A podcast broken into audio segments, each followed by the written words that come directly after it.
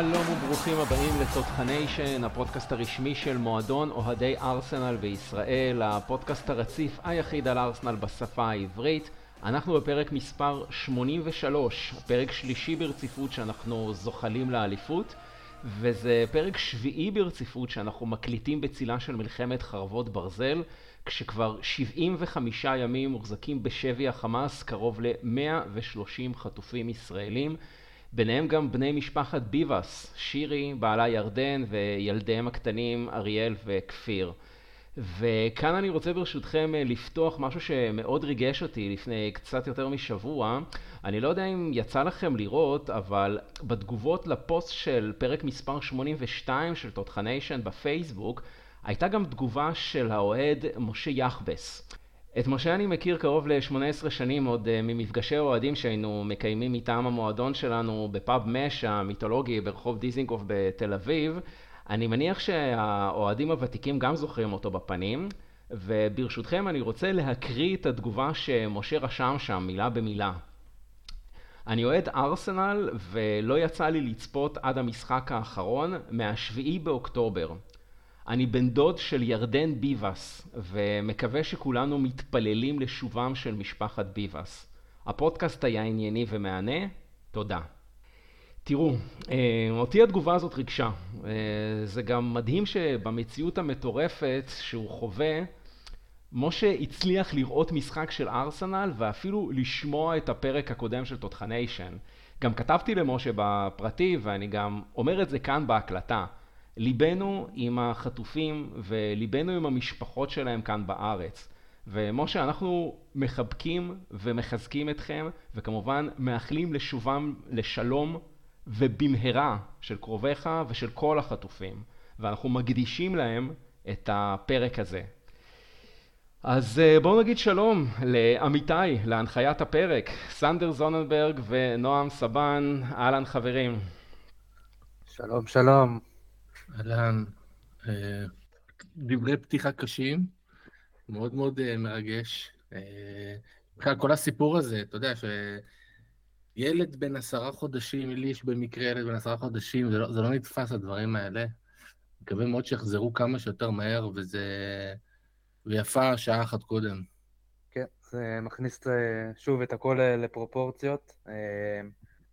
וכמובן אה, יש לנו את הזכות אה, רגע אולי להעניק אה, כמה דקות של שקט לאנשים שטרודים בדברים באמת הרבה יותר גדולים, וזה בהחלט ריגש, ריגש אותי מאוד.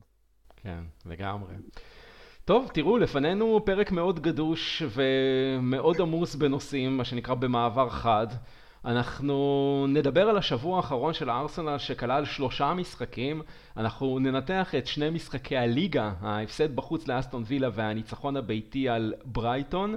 נדבר בקטנה גם על המשחק שהיה ביניהם במסגרת מחזור הנעילה בליגת האלופות נגד פ.ס.וו איינדהובן, ובהמשך ישיר אנחנו גם נדבר על תוצאות ההגרלה של שלב שמינית הגמר במפעל, שזימנה לארסנל מפגש כפול מול פורטו בתחילת האביב, אבל בינתיים חורף באנגליה ובינתיים כריסמס באנגליה, ואיתו חגיגת הכדורגל הבלתי פוסקת שמזמנת לארסנל שלושה משחקים אליהם נתכונן.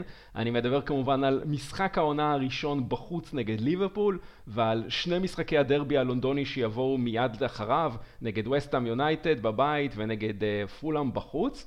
אז uh, בואו בזריזות נצא לדרך עם uh, מה שהפך בסופו של דבר להיות ההפסד uh, השני העונה בליגה של ארסנל, שנכנעת ללהיט התורן של הפרמייר ליג אסטון וילה באיצטדיון וילה פארק, וכפועל יוצא מאבדת זמנית את המקום הראשון בטבלה. הרבה מאוד אירועים היו במשחק הזה, חלקם מעוררי מחלוקת, אבל בשורה התחתונה ארסנל יוצאת ממנו מתוסכלת ובידיים ריקות. אז קודם כל סנדר, האם לדעתך הגיע לארסנל לצאת מהמשחק הזה עם יותר מאפס נקודות וקצת מחמאות? קודם כל חד משמעית, היה משחק, אה, אני חושב, אה, לא טוב של ארסנל, אבל גם לא רע של ארסנל. הגענו למצב, אני חושב שהיינו די שווים על המגרש אה, עם אסטון וילה, עם הקהל הביתי, מגרש הרי מאוד מאוד קשה. ותשמע, אני לא בטוח שהשער של אברט שם בסוף היה צריך להיפסל, זו גם סוגיה לכשעצמה.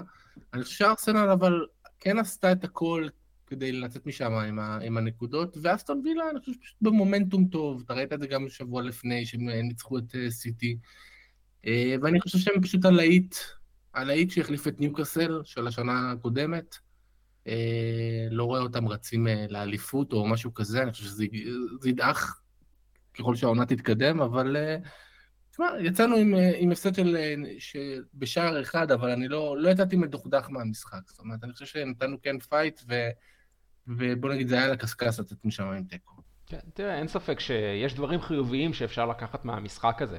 קודם כל, וזה בניגוד למשחק של אסטון וילה נגד מנצ'סטר סיטי שהתקיים שלושה ימים לפני כן באותו מקום, הקבוצה הדומיננטית במשחק הזה הייתה ארסנל. הגענו לאחד המקומות הקשים בפרמייר ליג ולא נפלנו מהקבוצה הביתית ואני חושב שהנתונים הסטטיסטיים משקפים את זה. מבחינת איומים אז 12-10 לטובת ארסנל, מבחינת possession, שליטה בכדור, 61% היו לארסנל מול 39% לאסטון וילה, זה בא לידי ביטוי כמובן גם במסירות, 397 לארסנל מול 216 של אסטון וילה, וכמובן מדד ה-XG, המדד השערים הצפויים, 1.58 לארסנל מול 0.55 של אסטון וילה, ותראו, אנחנו ספגנו שער מאוד מוקדם במשחק הזה. אני גם חושב שמבחינת היופי שלו, ברמת הבנייה הקבוצתית שלו, זה היה השער הכי יפה שהובקע נגדנו העונה. הוא יפה כי היה מעט מאוד מה אפשר היה לעשות כדי למנוע אותו. הוא לא נבע מאיזושהי טעות נקודתית של שחקן כזה או אחר, מה שאנחנו בדרך כלל רגילים, אלא ממש תולדה של כדורגל יפה ונכון של וילה, ולמרות שברוב המשחק היינו בפיגור, שיחקנו כדורגל טוב ומאוד מאוזן. כלומר, מצד אחד ההגנה הייתה יעילה ומשחק הלחץ היה טוב, גרמנו להם לאבד כדורים בחצי שני, בחצי שלהם כאילו, ומצד שני גם הגענו לכמות יפה של מצבי אבקה, אבל כרגיל נועם, לא היינו קטלניים מספיק כדי להעניש אותם, בעיקר עם שני מצבים מאוד קורצים שהיו למרטין אודגור במשחק הזה. כן, לא, לא היינו קטלניים, אה, ולגמרי היו מצבים ככה קורצים של אה, אודוגור. אה, שככה אגב אה, היה מאוד מתוסכל גם אה, במשחק שאחרי, אבל באמת שזה, אלו מצבים שאנחנו חייבים לשים ברשת בסופו של דבר כדי לקחת נקודות במגרשים כאלה. תכף אני אולי גם ארחיב קצת על הבעיית שיפוט שאני חושב שהייתה במשחק הזה, אבל שוב, השער המוקדם שאני לא חושב שזה כל כך אופייני לנו לספוג שער כזה מוקדם, הוא הכניס אותם לאיזשהו טירוף עם הקהל, זה, זה היה נראה כאילו אסטון וילה הם אה, עדיין על, על גלי המומנטום והתהילה של המשחק אה, שהיה להם מול סיטי כמה ימים לפני, והם בהחלט פתחו בטירוף, אבל שוב, כמו שאמרתם, לא, לא נשברנו, לא יצאנו מהכלים ולא התפרקנו. שיחקנו את המשחק שלנו, המשחק המאוד מאוד עם, עם שליטה בכדור, אה, וזה לא צלח, אבל שוב, זה לא צלח בסופו של דבר מבחינה סטטיסטית, אבל אני חושב שכן הבקענו את השער שלנו בסופו של דבר, והייתה שם איזושהי שערורייה לדעתי. אה, עוד שערורייה אה, שמתווספת לאוסף שערוריות שיש מול ארסנל, לפחות ככה אני מרגיש. אני ממש ממש חושב ששני ההפסדים שלנו, שכתובים כרגע בטבלה כשני הפסדים, היו יכולים uh, להיגמר לגמרי אחרת, ויכול להיות שגם לא היו, לא היו לנו בסופו של דבר הפסדים. השנה, אם השיפוט היה uh, קצת יותר uh, שקול וקצת יותר נכון, ובמיוחד ברגעים קריטיים ובהחלטות שהן כל כך באמת הרות גורל, שבשני המשחקים, גם מול ניוקאסל וגם במשחק הזה מול... אסטון וילה, שפשוט לקחו לנו את הנקודות אה, מהידיים. אני חושב שבסופו של דבר כהופעה אה, כוללת, זאת הייתה הופעה, הופעת חוץ טובה. אה, כמובן שאנחנו רוצים לראות אותנו קצת יותר דינמיים ומהירים ומתקתקים את הכדור טיפה יותר מהר, אבל בסופו של דבר למשחק חוץ, אני חושב שעשינו כל מה שאפשר כדי, מול קבוצה שהיא כרגע אולי במומנטום הכי טוב חוץ מאיתנו, או ליברפול, עשינו את מה שאפשר במשחק חוץ בין הקשים שיהיו לנו העונה, אה, ובסופו של דבר אה, לקחו לנו את זה קצת ככה, אני מרגיש. כן, אני, אני מסכים עם חלק מהדברים, רוב הדברים שאמרת נועם, אבל עם נקודה אחת קצת קשה לי להסכים בעניין הדינמיות, כי אני חושב שאנחנו כן היינו דינמיים במשחק הזה. ואם יורשה לי, אני חושב שבניגוד לעונה הקודמת, שהרביעייה הקדמית שלנו, אולי אפילו החמישייה יחד עם ג'קה, הרבתה מאוד להבקיע, העונה, אנחנו פחות רואים את זה. אני חושב שיותר מדי שחקנים בחלק הקדמי עסוקים במלאכת הבנייה ולא במלאכת הסיומת. זה אומר שהם לא נכנסים מספיק לרחבה כדי להוות איום להבקעה ופשוט לא בועטים מספיק. בואו ניקח לרגע את גבריאל מרטינלי כדוגמה. בעונה הקודמת הוא הבקיע 15 שערים לזכות ארסנל, והעונה אחרי 17 מחזורים עם 4 כיבושים בלבד. בממוצע למשחק, מרטינלי בועט 2.05 איומים לשער העונה. זה ממקם אותו במקום ה-58 בקטגוריה הזאת, מבין כל שחקני הפרמייר ליג, מתחת לשחקנים כמו אלכסי וובי, מתחת לדווייט מקניל ומתחת לקסמירו. אם אנחנו מצפים שהוא יבקיע שוב העונה קרוב ל-15 שערים, הוא פשוט חייב להיות עם יותר אוריינטציה של גולר. לצורך ההשוואה, תראו את דרווין נוניאז מליברפול, שמשחק בתפקיד המקביל אצל קלופ, והוא בועט העונה בממוצע 4.64 איומים למשחק. אז לא פלא שהוא כבר עם שבעה שערים. לכן מה שאני אומר זה שאני מצפה ממרטינלי, מאודוגור ובטח מהוורץ להיות יותר אוריינטד להבקעות ולסיומת. כן, אני לא, אני, אני מסכים איתך, אני, זו נקודה באמת אה, נכונה וטובה. אגב, גם אה, ג'יזוס הייתי מצרף שם ל, לרשימה שלך. אה, מרטינלי בהחלט ככה מדאיג אותי קצת העונה. נראה שהדברים טיפה לא מתחברים לו, ונראה שהוא קצת פחות בביטחון ממה שככה הוא היה בעונה שעברה. אם תשימו לב, אני, שוב, אולי אפשר לאמת את זה בהמשך מבחינה סטטיסטית, אבל נראה שרוב ההתקפות שלנו לא הולכות על הצד שלו, אלא דווקא על הצד השני, וכשההתקפות שלנו כן הולכות לצד שלו, אז משהו שם באמת תקוע, והוא בעיקר ככה או נתקע בדריבלים, או מין בחוסר ביטחון כזה בסוף בבעיטה. ובהחלט רואים עליו, גם אתם יודעים, שאנחנו ככה, פתאום שהבמאי עושה קלוזאפים קצת, אז רואים קצת את החוסר ביטחון שלו בפנים ואת האכזבה אולי מעצמו, ואנחנו יודעים שהתרופה הכי טובה לזה, וככה ראינו את זה על אברץ, זה פשוט אה, להבקיע את השער האחד הזה שיזכיר לו איזה שחקן גדול הוא, כדי שככה הוא יחזור לפורמה הטובה שלו. לגמרי. טוב. רגע, אני אה. חייב רק להגיד לך דבר אחד אחרון, כן, יורי. כן. תשווה תפוחים לתפוחים. כשאתה מדבר על נוניאז, נוניאז הוא נמצא בקבוצה שהאחוז בעיטות שלהם לשער, כל המשחקים שלהם בכלל בנויים אחרת לחלוטין מארסנל. ליברפול קבוצה של מתפרצות, כדורגל מהיר, המון המון המון בעיטות לשער. אצלנו זה, זה משחק יותר של המסירות, 5,000 מסירות עד שאתה רואה איזה בעיטה לשער. זה כדורגל אחר לחלוטין. אני בטוח שעם מרטינלי, אם, אם יוני זה היה לצורך העניין בארסנל, האחוז שלו היה נשאר אה, כמו, ש, אה, כמו של מרטינלי לצורך העניין. זה לא קשור כל כך ל...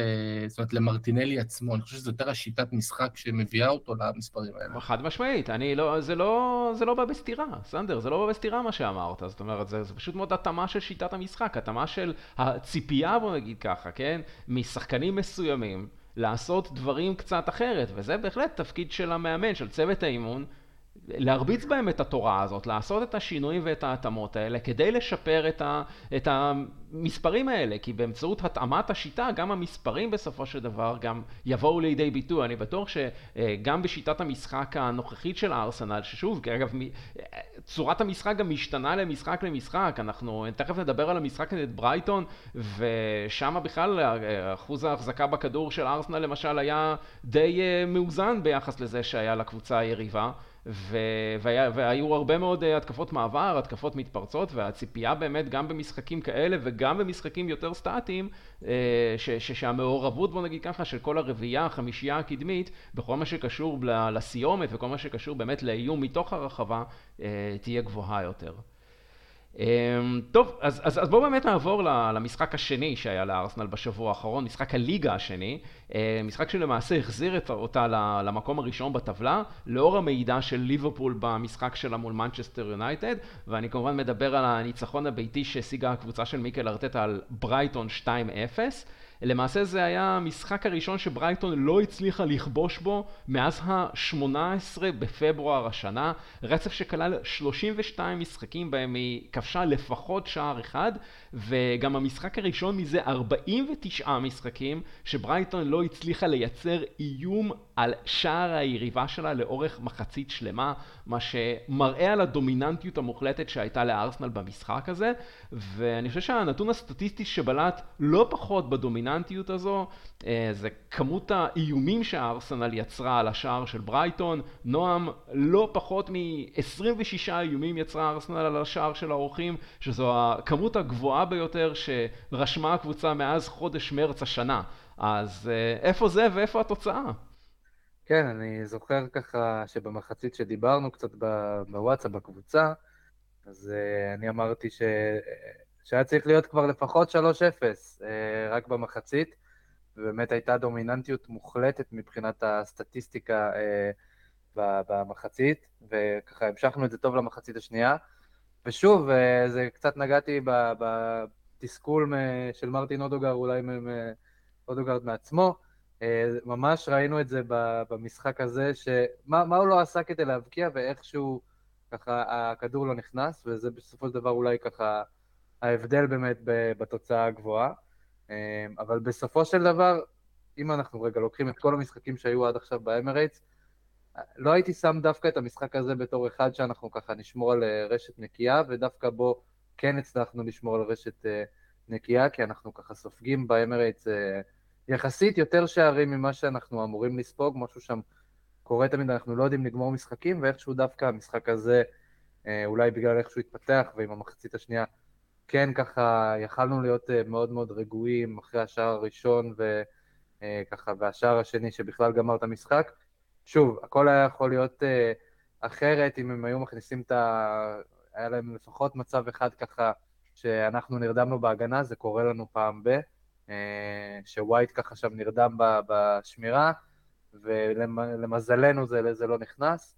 אה, אבל באמת שמבחינת מצבים עשינו הכל נכון והכל יפה, והיו שם באמת רגעים פנטסטיים של כדורגל, אה, ונכון שאודוגרד לא הבקיע, אבל אני ראיתי את הסיבובים שהוא עשה שם ב...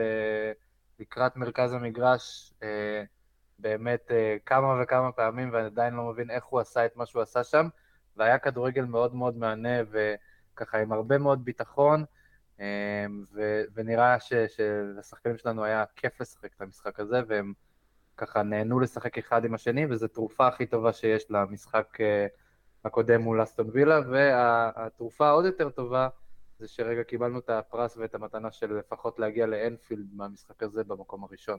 כן, לגמרי, וזה לא פלא שבריאיון בסיום המשחק הזה, המנג'ר האיטלקי של ברייטון, רוברטו דזרבי, אמר, ואני מצטט, אה, סבלנו במשחק הזה המון. אני חושב שארסנל היא אולי הקבוצה הטובה ביותר העונה בפרמייר ליג. אנחנו לא רגילים לסבול בצורה כזאת, אנחנו רגילים לשלוט במשחקים. ואני חושב שזו אחלה של מחמאה שארסנל יכולה לקבל על התצוגה שלה. ולמעשה זה היה המשחק הביתי ה-13 ברציפות של ארסנל ללא הפסד בכל המסגרות, רצף שכולל 11 ניצחונות ושתי תוצאות תיקו, זהו הרצף הארוך ביותר שהשיגה הקבוצה בעידן של אה, מיקל ארטטה, והארוך ביותר מאז דצמבר 2018. וסנדר, אני מאוד מקווה שהכנת את הכובע, כי נראה לי שאתה צריך להתחיל לאכול אותו, אז אני אשאל אותך את השאלה הבאה. מבין אה, כל שחקני הקבוצה, מי השחקן שנמצא בכושר הכיבוש הטוב ביותר נכון לעכשיו, שכולל ארבעה כיבושים בשבע ההופעות האחרונות שלו? וואה, אני יודע מה אתה הולך להגיד. כנראה אתה הולך להגיד ג'זוס? לא. הוא מתחמק. הוא מתחמק, ועוד איך הוא מתחמק. שחק אותה. נו, אז מה אתה אומר? אני, אני, אני לא יודע, אני, אני, אני, קצת, אה, אני קצת לא הייתי מוכן לשאלה הזאת, אז אני, אני, אני רגע, תן לי לחשוב. אה. אתה רציני? נו מה, את מי, את מי קטלת במשך... אה, אה הוורץ כמובן.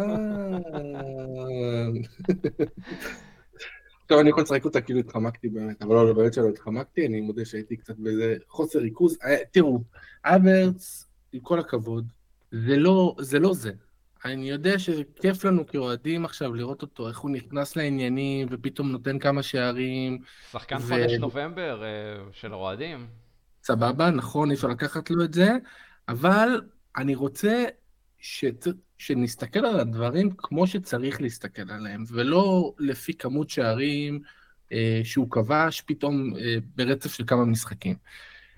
אם אתה מסתכל על אברט כשחקן, אוקיי? מה שאני רואה על המגרש זה שחקן שלא בא לו לרוץ, שתמיד מחפש את המסיבה, את המסיבה, גם מסיבה הוא מחפש, אבל הוא, הוא מחפש תמיד את המסירה אחורה.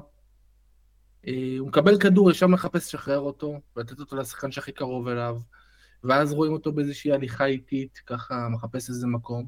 עכשיו כן, נכון, הבן אדם, אה, יש לו, אתה יודע מה, הוא עומד ברחבה תמיד במקום הנכון, ו- ו- ואת זה יש לו. אבל אני לא רואה ממנו איזשהו משהו גדול, אני לא רואה ממנו איזשהו כדורגל שאני אומר לעצמי, וואו, הוא שווה את ה-60 מיליון שהוצאנו. אני כן חושב שיכלנו להביא שחקן ברמות, באותה רמה, אם לא יותר טובה, במחיר יותר נמוך. ואני חושב ש... שעוד פעם, אם הוא ימשיך ב, ב, ב, בקצב הזה, אני חושב ש... עוד פעם, זו דעתי. הוא לא, הוא, לא יכול להיות שחקן, הוא לא יכול להיות שחקן הרכב בקבוצה שרוצה לרוץ לאליפות. הוא יותר מדי תוקע את, את הקבוצה.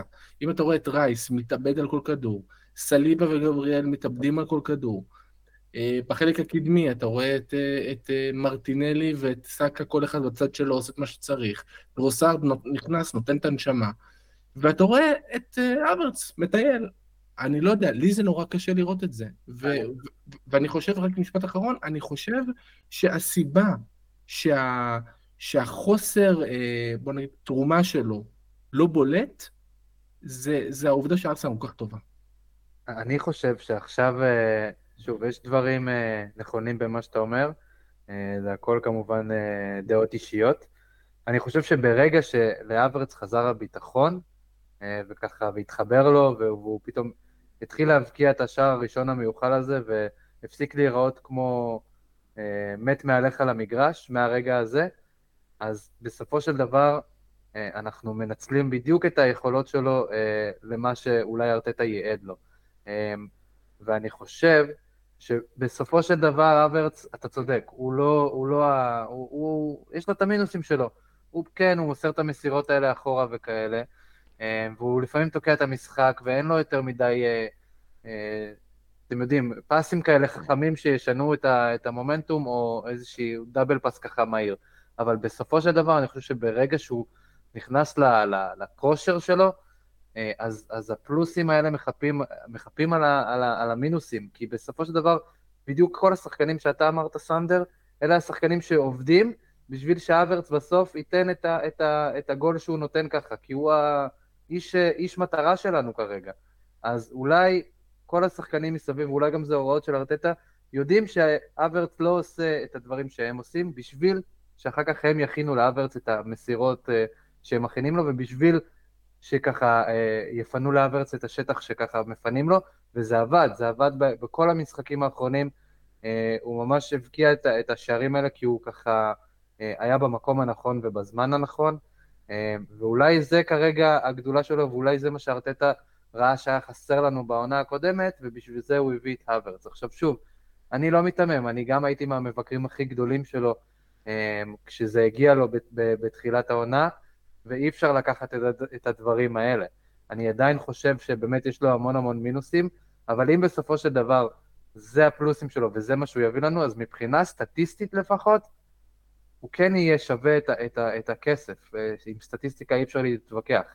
בסופו של דבר אוהדי ארסנל, שהם רואים אותו שבוע אחרי שבוע, כן, הם, הם יודעים שהוא לא שחקן גדול, אבל בסופו של דבר הסטטיסטיקה לא, לא תשקר. הוא, אם, הוא, אם הוא ממשיך בקצב הזה, זה כנראה בדיוק אה, למה הבאנו אותו. אוקיי, okay, ואם כבר סטטיסטיקה נועם, בוא באמת נדבר על הנתונים הסטטיסטיים של המשחק הזה, מעבר ל-26-6 שהייתה לארסנל הדומיננטיות המוחלטת באיומים, אז זה גם כמובן בא לידי ביטוי במדד של ה-XG, 2.49 לארסנל מול 0.73 של ברייטון. אבל ברמת הפוזיישן, כמו שאמרתי לכם מקודם, אז היה די שוויון, 49.5 לארסנל מול 50.5% לברייטון. ואנחנו יודעים שהקבוצה שלנו משחקת טוב יותר בסוג המשחקים הללו, שבהם היא מאפשרת ליריבה להחזיק את הכדור, והיא פשוט לוחצת עליה בצורה יעילה וחוטפת אותו. היו לארסנל במשחק הזה 11 חטיפות. והיא פשוט מנצלת את המהירות שלה בהתקפות המתפרצות ובהתקפות המעבר ליצירה של הרבה מצבים שפשוט באים לידי ביטוי גם אה, בסטטיסטיקה. ואנחנו פתחנו את המשחק הזה בקצב מאוד מהיר, אפילו מחשמל. ברבע השעה הראשונה של המשחק היו לארסנל 62 נגיעות בשליש של המגרש של ברייטון, מול 7 נגיעות בלבד מהצד השני. אנחנו יצרנו 15 איומים על השער של ברייטון במחצית הראשונה. זה באמת משהו שהרגיש כמו ההמשך הישיר למשחק ההתקפי שלנו מול אה, אסטון וילה. אז uh, ככה שאלת סיכום לגבי המשחק הזה אליך, נועם, אם uh, לדעתך זו הייתה ההופעה הטובה ביותר של ארסנל העונה? אתה יודע מה? כן, למה לא? זאת הייתה הופעה באמת מרשימה, וכל השחקנים ככה ש... שרציתי, אני מדבר על הפרמייר ליג, לא ליגת האלופות, כן? כל השחקנים שככה רצינו שהם, אולי חוץ ממרטינלי, שקצת הייתי מאוכזב ממנו, כל השחקנים כמעט הופיעו אה, למשחק הזה בצורה פנטסטית. אה, ראינו שם ככה את סאקה, אה, באמת עם המון המון ביטחון, לצורך העניין לדוגמה, עושה באמת ממילנר שמות, הוא ממש תסכל אותו במצב שאם אני הייתי מילנר הייתי באמת רק רוצה לרדת מהמגרש. אה, מהדקה הראשונה, וזה כל כך כיף שיש לנו את, ה, את הכלים האלה, וכשהשחקנים האלה בביטחון, אפשר לעשות באמת דברים גדולים. זו הייתה באמת מבחינה סטטיסטית, אה, לפחות לא, לא בתוצאה הסופית, אבל הופעה, כמו שאתה אומר, הופעה באמת באמת מרשימה ו- וטובה, וכיף לראות, ורוב המשחק גם הייתי רגוע וישבתי על הספה ולא נכנסתי למצב העמידה מול הטלוויזיה וההליכה על השטיח. אה, זה אומר שככה ארסנל באמת היו מרשימים. לגמרי. טוב, ובין שני משחקי הליגה בשבוע האחרון, היה לנו גם משחק בליגת האלופות, המשחק שלמעשה נעל את שלב הבתים נגד פס ואיינדובן. אמנם משחק שהיה לו פרוטוקול בלבד עבור שתי הקבוצות, אבל בכל זאת אשמח אם נתייחס כמה דקות גם אליו. תיקו אחת אחת עם אה, תצוגה לא רעה בסך הכל של הקבוצה, שעלתה כצפוי למשחק הזה בהרכב מאוד משני. אז אה, סנדר, בוא נדבר על השחקנים שיותר בלטו במשחק הזה, ממי הכי התרשמת? אז אני חושב שאני הכי התרשמתי, קודם כל מרמסדל, אתה יודע מה? כי אני חושב שאחרי שראינו את הירידת ביטחון שלו, אחרי המשחק ההוא, שאתה נתן לו לשחק אחרי שהמון זמן יושב על הספסל, אה, והוא היה נראה נורא, ואני אמרתי לעצמי, אוי ואבוי, נותנים לו לשחק עכשיו בליגת האלופות, רק עוד פעם, כי זה משחק אה, כזה שרק רוצים להעביר אותו, אה, ושוב פעם הולכים לרסק לו את הביטחון, ובמשחק הזה דווקא אני חייב להגיד שמלבד השער שלא באמת היה באשמתו, אני חושב שהוא היה נראה, הוא היה נראה די טוב. ו... וברור שהיו שחקנים שיותר בלטו ממנו למגרש, אבל אם יש משהו שבלט לי לעין לפחות, זה, זה, זה פשוט רמסדל, אני כואב לי עליו. ו... ו... וזהו, אני שמח, הייתי מאוד שמח לראות אותו הרבה יותר משחק אצלנו. בהרכב. אוקיי. Okay. תראה, מבחינתי ריס נלסון, שבאמת לא מרבה לשחק העונה, אה, הוא השחקן שבלט לי, היה מאוד מעורב במשחק שלנו ובבניית ההתקפות. תמיד רצה לקבל את הכדור, היה דינמי מאוד, רץ הרבה, אה, מה שאומר שהוא בכושר טוב, בישל את השער לאנקטיה וגם אה, הציג מספרים מאוד מרשימים במשחק הזה מבחינת אה, הקרוסים שלו, היה לו 100% דיוק מכל מה שקשור לכדורים ארוכים, גם 100% דיוק, באופן כללי מסירות 95% דיוק ודואלים אוויריים 100% הצלחה.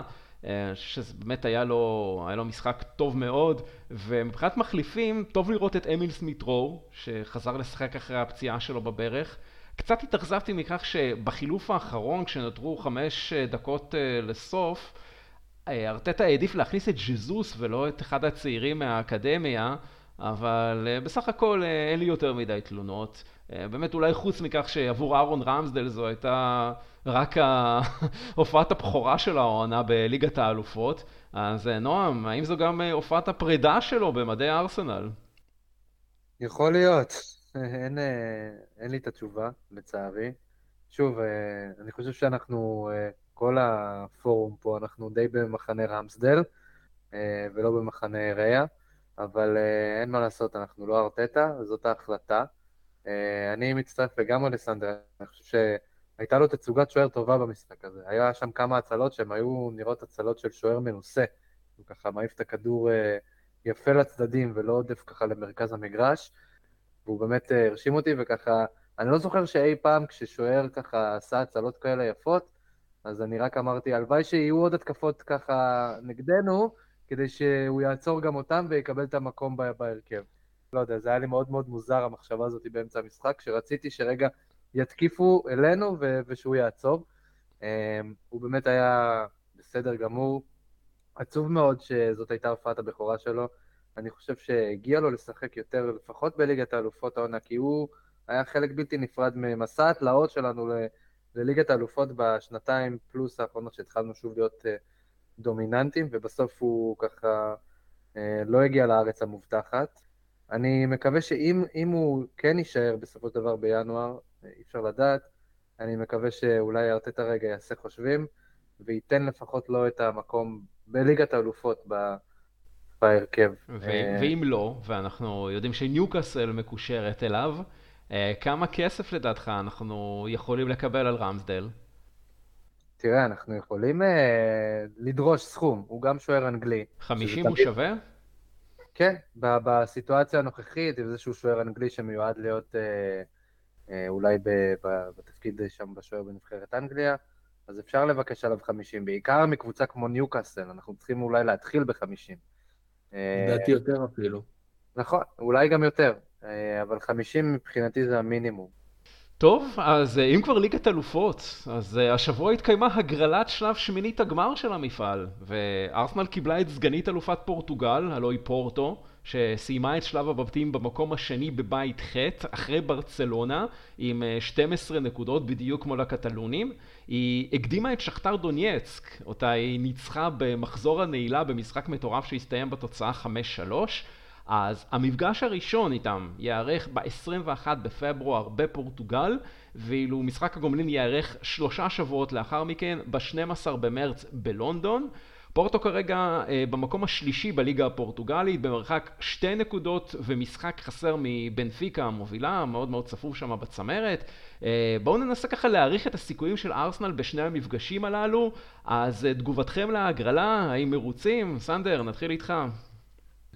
לא, על פניו, אה, אני יודע שאנשים קצת חושבים שזה אולי הולך להיות טיילת סטייל פייס ואיינדובן כזה, אבל פורטו זו קבוצה שמבחינה סטטיסטית, גם בליגה וגם בליגת האלופות, היא קבוצה מאוד, מאוד חזקה.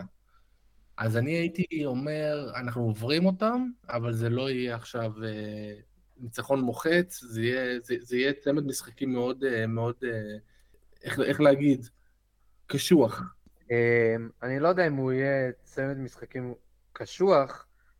שוב, זה ליגת אלופות והכל בליגת אלופות יכול לקרות. בסופו של דבר אפשר להיות מרוצים בינינו, ככה, אם שמים את הדברים על השולחן מהגרלה. בכלל, כל הגרלת ליגת אלופות, ככה כל המשחקים אה, האחרים גם קצת עברתי אליהם, הם די, אה, זו די הגרלה פרווה, כן? כן, אין דרמות. כן, יכלו להיות משחקים אה, יותר ככה עם דרמות באמת, יכלנו לקבל איזה פריז כזאת, ולא קיבלנו, וטוב שכך. ואנחנו חייבים כבר לעבור את השלב הזה סוף סוף. אני חושב שהפעם האחרונה, תקנו אותי אם אני טועה, שעברנו את השלב הזה היה מול פורטו, עם הגול הזה של נזרי שם. והגיע הזמן ששוב נעבור את שלב אה, שמינית הגמר, ויש לנו את ההזדמנות, ואנחנו חייבים לעשות את זה. וגם המשחק השני בבית, ככה שמה שלא יקרה במשחק הראשון תמיד אפשר לתקן בבית, אה, שזה טוב, ושוב, אם לא נעבור את זה, זה כישלון מוחלט. חד משמעית, חד משמעית. וגם צריך לזכור מאיזו מדינה הייתה הקבוצה הקודמת שהדיחה אותנו ממפעל אירופאי. ואולי איזשהו יצר של נקמה כנגד הפורטוגלים, אפשר אולי באמת לתרגם אותו לקצת יותר מוטיבציה, כי אני חושב שרק uh, הדבר היחיד שאני חושש ממנו זה אולי עניין השאננות, שכאילו אנחנו יותר פייבוריטים כאן, וזה ברור לכולם, אבל דווקא הדבר הזה יכול להיות בעוכרינו, אז חשוב מאוד להתייחס לשני המשחקים באמת ברצינות המתבקשת, ובאמת למצוא את הכלים להרים את המוטיבציה ל-200 אחוז, כדי שבסופו של דבר אנחנו נצא עם הכרטיס לרבע הגמר.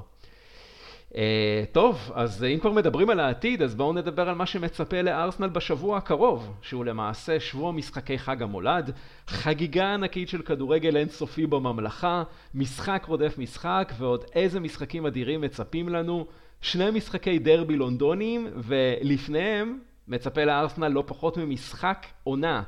שתי הקבוצות המוליכות את הטבלה נפגשות ראש בראש באיצטדיון אנפילד וזה יקרה במוצאי שבת הקרובה, 23 בדצמבר בשעה שבע וחצי בערב שעון ישראל. ולפני שנתחיל לדבר על המשחק המרגש הזה, אני רוצה לספר למי שעדיין לא קרא או לא שמע, שאנחנו במועדון אוהדי ארסנל בישראל נקיים מפגש צפייה במשחק הזה, המפגש השישי שלנו לעונה הזאת, בפאב זיגל בגבעתיים, ואנחנו מזמינים את כל התותחנים הישראלים להגיע למפגש הזה, שבמחצית שלו אנחנו נבצע את הגרלת הפרסים השנתית שלנו לחברי מועדון האוהדים, ככה שחברי מועדון האוהדים מוזמנים להגיע במיוחד, ולא לשכוח להביא איתכם את כרטיס החבר. כל הפרטים על המפגש, ההגרלות, ההנחות וההטבות כבר נמצאים באבנט שבדף הפייסבוק של מועדון האוהדים Israeli Gunners ואנחנו מבקשים מכל מי שמתכוון להגיע למפגש להיכנס לאיבנט ולאשר שם את ההשתתפות שלו, תסמנו בבקשה משתתף או going. טוב, אז חברים, ארבע פעמים העונה הגענו למשחק חוץ במגרש קשה במוצאי שבת בשבע וחצי. בפעם הראשונה כמעט הפסדנו לצ'לסי, פעם שנייה הפסדנו לניוקאסל, בפעם השלישית ניצחנו על חודו של שער דרמטי אחד בדקה האחרונה נגד ברנדפורד, ובפעם הרביעית הפסדנו לאסטון וילה. בואו נגיד שזה לא בדיוק המועד המועדף עלינו למשחקים העונה, אז נועם, תן לי בבקשה סיבות למה שלא נראה תוצאה דומה גם במשחק הקרוב נגד ליברפול, שבמקרה משוחק בחוץ, במגרש קשה, במוצאי שבת, ושבע וחצי בערב. השארת אותי פה בלי הרבה אופציות, אני... קשה לי, אה, שוב, אני... הדבר היחידי, זה לא היחידי, אני לא רוצה להישמע כל כך פסימי, כן? בקבוצה כזאת שאנחנו במקום הראשון. אה, אבל שוב, זה, זה אנפילד, זה... ראינו מה קרה שם בעונה הקודמת, המשחק שאולי ככה פתח בסופו של דבר את הסחרור לכל מה, מה שעברנו ובגללו לא לקחנו את האליפות. זה מגרש אולי הכי קשה שיש כרגע שאנחנו אה, יכלנו אה, לקבל אה, ולבקש, ואין מה לעשות, אבל זה לוח המשחקים, מתישהו המשחק הזה היה צריך להגיע, ואני, באמת, זה, זה משחק העונה לא היה כזה משחק עונה הרבה זמן, אה, ארסנל ליברפול, ככה שזה הכל פתוח, אבל אני, אני לא יודע, אני לא, אין לי את האופטימיות הבטוחה לניצחון, אני באמת מקווה שם ככה לתיקו, שבסופו של דבר ישאיר אותנו uh, במקום uh, הראשון בכל זאת. אני חושב שלשאוף לתיקו באנפילד זה לא בושה. אגב, נועם, תיקו לא בהכרח מבטיח לך את המקום הראשון בסוף המחזור. נכון, uh, אתה צודק. אתה צודק, אתה צודק. יכול להיות נכון. לך good ebening שם. כן, לגמרי. בסדר. שוב, אני עדיין, אם עכשיו נותנים לי את האופציה אה, לבחור עכשיו תיקו ולעבור הלאה כבר למשחק הבא, אני קונה את זה עכשיו. אה, כי אנפילד זה אנפילד, ואיכשהו לא הולך לנו שם, אה, והלוואי שכל הנאחס האולטימטיבי באנפילד, פלוס הנאחס של השעה שאתה אומר שככה העונה יש לנו את הנאחס, ייעלם ובמשחק הזה אנחנו ככה יקרה איזשהו נס, אבל שוב, זה, זה, זה איזשהו חלום מאוד מאוד קשה, קשה לי לראות את זה. אמ, לא שאנחנו לא קבוצה טובה, אנחנו אולי כרגע הקבוצה הכי טובה בפרמייר ליג, ובכל זאת אה, זה משחק באמת אה, קשוח. כן, והזכרת את העניין של לוח המשחקים, זה הולך להיות למעשה מפגש ראשון מבין שלושה בין ארסנל לליברפול, שיערכו תוך חודש וחצי. כן, שני משחקי ליגה, וביניהם משחק במסגרת הסיבוב השלישי בגביע האנגלי, ממש קרנבל ליברפול מצפה לנו, ואם אנחנו חשבנו ש-26 איומים במשחק לשער מצד ארסנל על השער של ברייטון זה הרבה, מה תגידו על 34 האיומים שהצליחה ליברפול לייצר לכיוון השער של מנצ'סטר יונייטד במפגש האחרון ביניהן? זו למעשה הכמות הגבוהה ביותר שנרשמה בפרמייר ליג מאז שמנצ'סטר יונייטד יצרה 38 איומים במשחק נגד ברנלי בחודש אוקטובר 2016. ולמרות המעידה המסוימת שהייתה לה במחזור הקודם נגד מנצ'סטר יונייטד, שאיתה סיימה בתיקו 0 את אותו משחק, ליברפול נמצאת בכושר מצוין בליגה, שכולל עשרה משחקים רצופים ללא הפסד, שבעה ניצחונות ושלוש תוצאות תיקו. היא רשמה רק הפסד אחד העונה, וזה קרה מול טוטנאם הוטספר. ויחד עם ארסנל יש לה את ההגנה הטובה ביותר בפרמייר ליג שספגה 15 שערים בלבד ב-17 משחקים. אז אה, סנדר, אה, אפשר לומר, בהתחשב בכושר בו נמצאת לאחרונה מנצ'סטר סיטי, שליברפול היא הקונטנדרית הרצינית ביותר מול ארסנל על תואר האליפות. חד משמעית, ואני חושב ש... שבכלל, יש איזושהי ירידה אצל סיטי, ואנחנו רואים את זה, אני לא יודע אם זה עומס מהעונה שעברה, אם זה פשוט אה, חוסר, אני לא יודע, רענון של הסגל, אבל כן, ליברפול נראית כמו ליברפול של לפני שנתיים-שלוש, ואני כן חושב אבל שאנחנו נראים יותר טוב, ואנחנו מגיעים לאנפילד ואנחנו צריכים לנצח שם, אנחנו לא צריכים לחפש שם תיקו ולא צריך לחפש שם אה, ללכת אחורה. קודם כל, הנתונים שנתת נגד יונייטד זה אה, נתונים מטורפים, אבל אל תשכח שבארסנל יש את סליבה וגבריאל, ביונייטד אין. ואני חושב שארסנל, גם בחלק הקדמי, הרבה יותר עדיפה על יונייטד, בכלל אין בכלל מה להשוות. ואני חושב שליברפול תגיע למשחק הזה, שתיקו ירצה אותה. אוקיי. Okay. טוב, אה, העונה אמנם יש לה כמות פציעות נמוכה יותר מאשר בעונה הקודמת, אבל עדיין יש לה כמה חוסרים בהרכב. אה, אנחנו מדברים על תיאגו, על דיוגו ז'וטה, על אלכסיס מקליסטר, ג'ואל מטיפ ואנדי רוברטסון. אה, כולם פצועים, אבל מי שסוחבים את העגלה הם הכוכבים המוכרים של הקבוצה, וירג'יל ואן דייק בהגנה היציבה, וכמובן מוחמד סאלח בעוד עונה, עונה מצוינת מבחינתו, 11 שערים ושבעה בישולים ב-17 הופעות בליגה העונה, ויש לו עוד שלושה כיבושים בליגה האירופית. כשאיתו בשלישייה הקדמית, הזכרתי אותו מקודם, דרווין נונייז ולואיס דיאז, וכמובן שני המגינים התוקפים שלה, טרנט אלכסנדר ארנולד וקונסטנטינוס צימיקאס, שמחליף אה, בצד השמאלי את אה, רוברטסון הפצוע. סנדר, הרבה מאוד uh, סכנות, אבל בכל זאת, איפה אתה מזהה איזושהי נקודת חולשה בהרכב הזה של קלופ? קודם כל, אני חושב שנונייז, אני חושב שנונייז... Uh... הרבה צוחקים עליו, וזה מאוד מזכיר לי את uh, טורס בצ'לסי, uh, אם אתם זוכרים, אחרי שהוא עבר מליברפול, אז אני חושב שקודם כל נונייז הוא כרגע, לפחות נכון לרגע הזה, לא פוגע, וזה בלשון המעטה, והם כרגע מסתמכים בעיקר על סאלח ועל, ועל לואיס דיאז, שגם כן לא באמת חלוץ, יותר uh, מרטינלי כזה, ואני חושב ש... חושב שניוניז זה נקודת תורפה. ומבחינת ההגנה, אז אמרת ש... שמטיפ חסר, ואמרת שרוברטסון חסר, שזה נקודת אה, תורפה רצינית מאוד. אה, מה גם שהקשר ההולנדי שלהם חסר, שכחת להכניס אותו לרשימת החסרים, שזה גרבנבך, או איך שקוראים לו.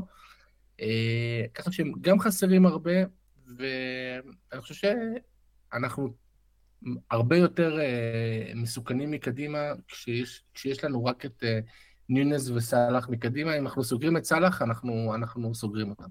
אוקיי. Okay. Uh, תראה, אני חושב שנקודת התורפה שלהם באמת נמצאת יותר בקישור, כי באמת ההגנה וההתקפה שלהם הן יחסית חזקות. לגבי הקישור שלהם אני לא כל כך בטוח, הזכרת באמת את העניין של הפצועים, אז איפה שהם, איפשהו הם עדיין לא מחוברים לחלוטין שם, אני חושב שאם אנחנו נשתלט יותר או ננסה לשלוט יותר בהנעת הכדור ולהכתיב את הקצב, אולי משהו שמזכיר קצת את המחצית הראשונה שהפגנו מולם במשחק הקודם בינינו, אני חושב שזה משהו שהוא יכול להוות מפתח למשחק הקרוב, ו... אבל צריך לשלוט יותר זמן, זאת אומרת, זה לא מספיק שאנחנו נשחק טוב 30 דקות או 35 דקות, זה צריך להיות לאורך כל המשחק, ולא לאפשר להם להיכנס לתוך המשחק הזה, כי אנחנו יודעים, אנחנו זוכרים את זה מהמשחק הקודם, שברגע שהם מתעוררים, אז גם הקהל מתעורר וכל המומנטום איתם, ומאוד מאוד קשה לעצור את הקצב שלהם. אז אני חושב שאנחנו חייבים לשלוט בקצב במשחק הזה, לאור, לאורך כל המשחק, לא לאפשר להם את המומנטום הזה, לא לאפשר להם את ההזדמנויות האלה להיכנס ל, ל, למשחק שלהם, למשחק המהיר הזה של התקפות המעבר והתקפות המתפרצות, ו, ובאמת להיות במקסימום ריכוז, אה, ו, ואולי ככה אנחנו באמת נצליח לצאת אה, מהמקום הזה שלא בידיים אה, ריקות. טוב חברים, הימורים, כמה כמה הולך להסתיים המשחק? נועם, נתחיל איתך. אני חושב שוב 2-2. אוקיי, סנדר, ההימור שלך. אני הולך על 1-0 לארסנל. אוקיי, אמן. אני אלך על 1-0 לליברפול. אגב, אנחנו צריכים לעשות הימורים על אה, כמה צהובים או אדומים יהיו לארטטה ולקלופ, כן? זה חלק מהעניין. גם אחלה הימור, אחלה הימור, אני מהמר על הרבה. טוב, אנחנו נמשיך עכשיו עם רצף משחקי חג המולד אה, לשני משחקי דרבי לונדונים שמצפים לארסנל בזה אחר זה. הראשון שביניהם ייערך ביום חמישי, 28 בדצמבר החל מהשעה 10 ורבע שעון ישראל ולא, זה לא משחק בליגה האירופית, שלא תטעו. זה אומנם יום חמישי בערב אבל זה משחק ליגה באיצטדיון אמירייטס אליו תגיע וסטאם יונייטד, קבוצה שכבר פגשנו העונה במסגרת גביע הליגה, קבוצה שלמעשה הדיחה את הארסנל לפני כחודש וחצי מהמפעל הזה בתוצאה 3-1 אבל אה, נועם אני מניח שהפעם נראה אופרה אחרת אני מאוד מקווה, כי מה שראינו במשחק אה, גביע הליגה שם, אני כבר לא זוכר כל כך את ההרכבים, אם זה היה הרכב, אה, מה שנקרא, הטוב שלנו או לא, אבל הייתה הופעה מאוד מאוד לא משכנעת. אה, ובכלל, הגיע הזמן שאנחנו ככה, ילך לנו קצת יותר מולם, היה לנו כמה מעידות מולם גם בעונה שעברה, ואנחנו בהחלט צריכים לראות טוב ולקחת את המשחק הזה. אה, כי בסופו של דבר ווסטהאם היא, אני, אני חושב שהיא די באותה רמה ככה של, ה, של העונה הקודמת, אולי קצת פחות אפילו, אה, לקחו להם את רייס, למרות שבעונה הקודמת הם אה, ככה נקלעו לאיזשהו משבר בתחתית, אבל כן לקחו בסופו של דבר תואר אחרי המון המון שנים, ושוב זה, זה בעיקר תלוי בנו, ואני חושב שזה גם תלוי באיך נגיע למשחק הזה מבחינת המומנטום, זאת אומרת אם באמת ננצח את ליברפול, אנחנו נהיה לגמרי על הגל ואני לא יהיה מודאג. תיקו הפסד זה יכול לגרור איזושהי שרשרת, בעיקר עם, אה, עם רצף המשחקים אה, ככה והעצימות המאוד מאוד אה, גבוהה, ופתאום כדור שלג שככה אי אפשר לעצור.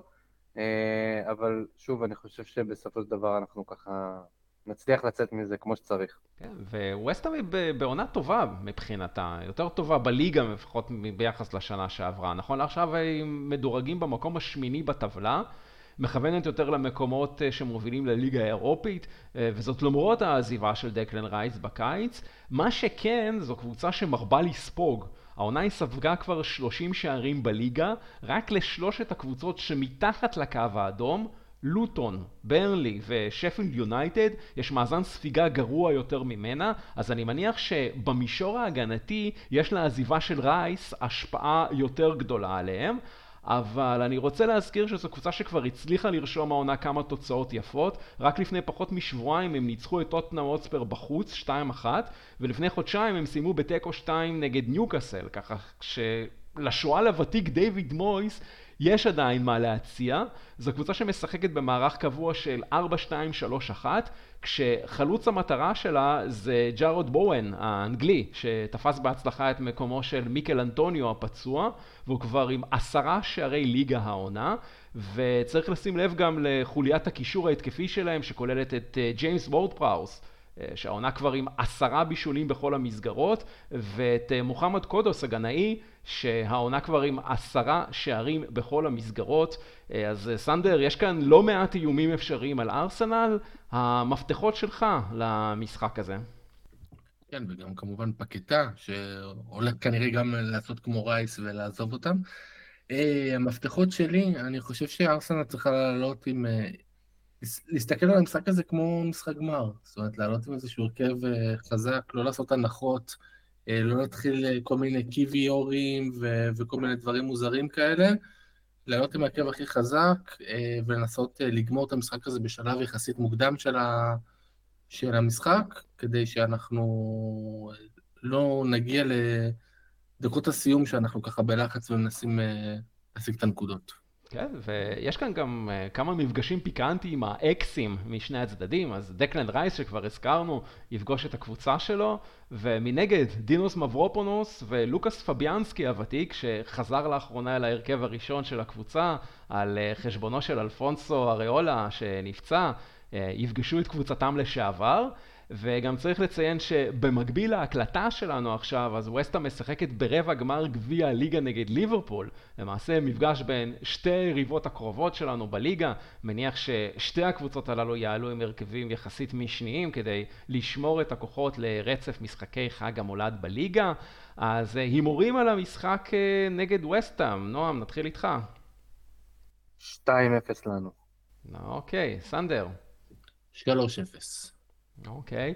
אני מצטרף להימור של נועם, אני חושב שאנחנו כן נצליח לשמור על שער נקי שוב uh, בבית, אנחנו ככה די משתפרים בקטגוריה הזאת, וזה בסך הכל אמור להיות ניצחון uh, סולידי כזה. Uh, טוב, אנחנו נעבור עכשיו למשחק השלישי והאחרון שנדבר עליו בפרק הזה, וזה גם המשחק האחרון של שנת 2023 מבחינת ארסנל. אנחנו מדברים על משחק הדרבי הלונדוני נגד פולהאם, משחק שייערך באיצטדיון קרייבן קוטג' ביום האחרון של השנה האזרחית, 31 בדצמבר, יום ראשון, החל מהשעה 4 שעון ישראל, וזאת תהיה למעשה הקבוצה הראשונה שאנחנו נפגוש העונה בפעם השנייה בליגה, ואי אפשר שלא להיזכר באובדן הנקודות המיותר מול פולאם באמירייטס, משחק שהתקיים במסגרת המחזור השלישי והסתיים ב-2-2, משחק שהתחיל כמיטב המסורת בספיגה של ארסנל כבר בדקה הראשונה, המשיך במהפך במחצית השנייה משערים של סאקה ואודוגור תוך שלוש דקות, והסתיים באכזבה עם שער שוויון של רפיניה, שלוש דקות לסיום המשחק, שפולאם הייתה כבר בעשרה שחקנים, באמת פספוס אדיר, אבל גם די שיחקנו לידיים שלהם, אז עם המבט למשחק הקרוב בין הקבוצות, נועם, מה אפשר ללמוד מהמפגש הראשון ביניהן, ואיך אפשר להימנע מגורל דומה? אני חושב שאנחנו נימנע מגורל דומה, כי ארטטה לא ישאיר יותר את אה, גבריאל אה, הבלם על הספסל, כמו שהוא עשה במשחק הזה. אה, ושם כבר יהיה הבדל מאוד, מאוד משמעותי. אני חושב שבתחילת העונה, אנחנו ככה נכשלנו במשחק הזה בגלל כל מיני ניסיונות אה, מאוד מאוד אה, מוזרים ש, שעשינו, שאולי ככה היה נחוץ שארטטה יעשה אותם בתחילת העונה, ובגלל זה שילמנו את השכר במשחק הזה, אבל אני חושב שעכשיו אנחנו הרבה הרבה יותר יציבים, והבנו רגע מי אנחנו העונה, חיפשנו את עצמנו כמה, כמה משחקים, והבנו ככה את התבנית של העונה הזאת, והבנו ש... ההגנה היא צריכה להיות אותה הגנה שככה לקחה אותנו כל הדרך בעונה שעברה. אמ, ובסופו של דבר, בגלל שאנחנו באמת מאוד מאוד יציבים, אני חושב שאנחנו נראה אה, דברים שונים במשחק הזה. כמובן שאצלם שם ככה זה קצת אה, יהיה יותר מסובך וקשה, הם גם איכשהו אה, נתנו כמה הצגות במחזורים האחרונים, ככה אפילו הצגות מפתיעות מבחינת כמות השערים. ומתחבר להם, ואפילו איוובי שם אה, אפילו נותן אה, עבודה, שזה תמיד אה, ככה נחמד, בתור אקס ארסנל. אבל שוב, אני חושב שעצם זה שאנחנו נבוא לשם עם ההרכב הראשון שלנו, וגם לא נעשה שם את ה...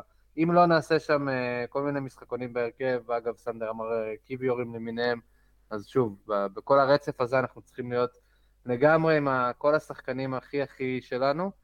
אמ, כדי ככה לצאת במשחק הזה כמו שצריך, לסיים אותו מהר, ואז אולי לעשות את כל הניסיונות וטיפה להוריד את שחקנים אה, שככה צריך להוריד אה, למנוחה. כן, ונועם, אתה הזכרת את uh, ריבוי השערים, ובכללי, פולו מקבוצה שבמשחקים שלה מובקעים הרבה מאוד שערים, לכל הכיוונים.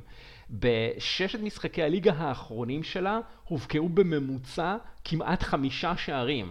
וזה גם סימפטום לחוסר היציבות של הקבוצה הזאת. לצד משחקים שבהם היא הביסה 5-0 את נוטיגם פורסט ואת וסטאם באותה תוצאה, היא חטפה שלישיות ורביעיות מניוקאסל, אסטון וילה וליברפול, אז נכון לעכשיו פולה מדורגת במקום ה-11 בטבלה עם 21 נקודות במאזנה והיא נמצאת ברצף של שלושה ניצחונות ביתיים לראשונה מאז חודש אפריל 2011 והנה חידה בשבילכם מי אימן את פולאם באותה תקופה?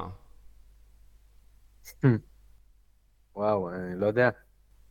אוקיי, אני אתן לכם רמז. השם הפרטי שלו כמעט זהה לשם הפרטי של, הש... של המנג'ר הנוכחי שלהם. לי יש אה, black רציני. אה, אולי סנדר יציל אותי. וואו. אה, אני גם ב black. טוב, תיכנעו. התשובה הנכונה היא מארק יוז. מה? כן, ובמעבר ממרק למרקו, אז uh, מרקו סילבה, הפורטוגלי, שהוא המנג'ר הנוכחי של הקבוצה, דוגל במערך קבוע של 4-2-3-1, כשחלוץ המטרה הקבוע שלו הוא ראול חימנז, המקסיקני בן ה-32, שמוכר לנו מוולפס, העונה עם ארבעה שערי ליגה במאזנו. במשחק האחרון שלהם הוא חטף כרטיס אדום ישיר בדקה ה-22 אחרי איזו בעיטת קונג פו ששלח לכיוונו של אה, שון לונגסטאפ מניוקאסל, כך שהוא צפוי לרצות עונש השעיה משלושת המשחקים הקרובים של הקבוצה, כולל נגד ארסנל, ומי שככל הנראה ישחק במקומו בחוד הוא קרלוס וניסיוס הברזילאי, החלוץ הברזילאי המחליף שלהם. אה, העונה עם שני כיבושים, וכמובן צריך לשים לב לשלישייה שמאחורי החלוץ, שכוללת שני שחקני עבר של הארסנל, אה, וויליאן ואלכסי וובי, שאתה הזכרת אותו מקודם, אה, נועם, שככה משחקים ברוטציה שם יחד עם הארי ווילסון ואנדריאס פררה. אז סנדר, דגשים נוספים מבחינת הארסנל לקראת המשחק הזה? רגע, ולנו? ולנו, חברים. נכון, נכון, נכון, וואי, נכון, נכון, צודק. וואו, זה ארסנל של הליגה האירופית שם. כן, זה ארסנל בי. כן.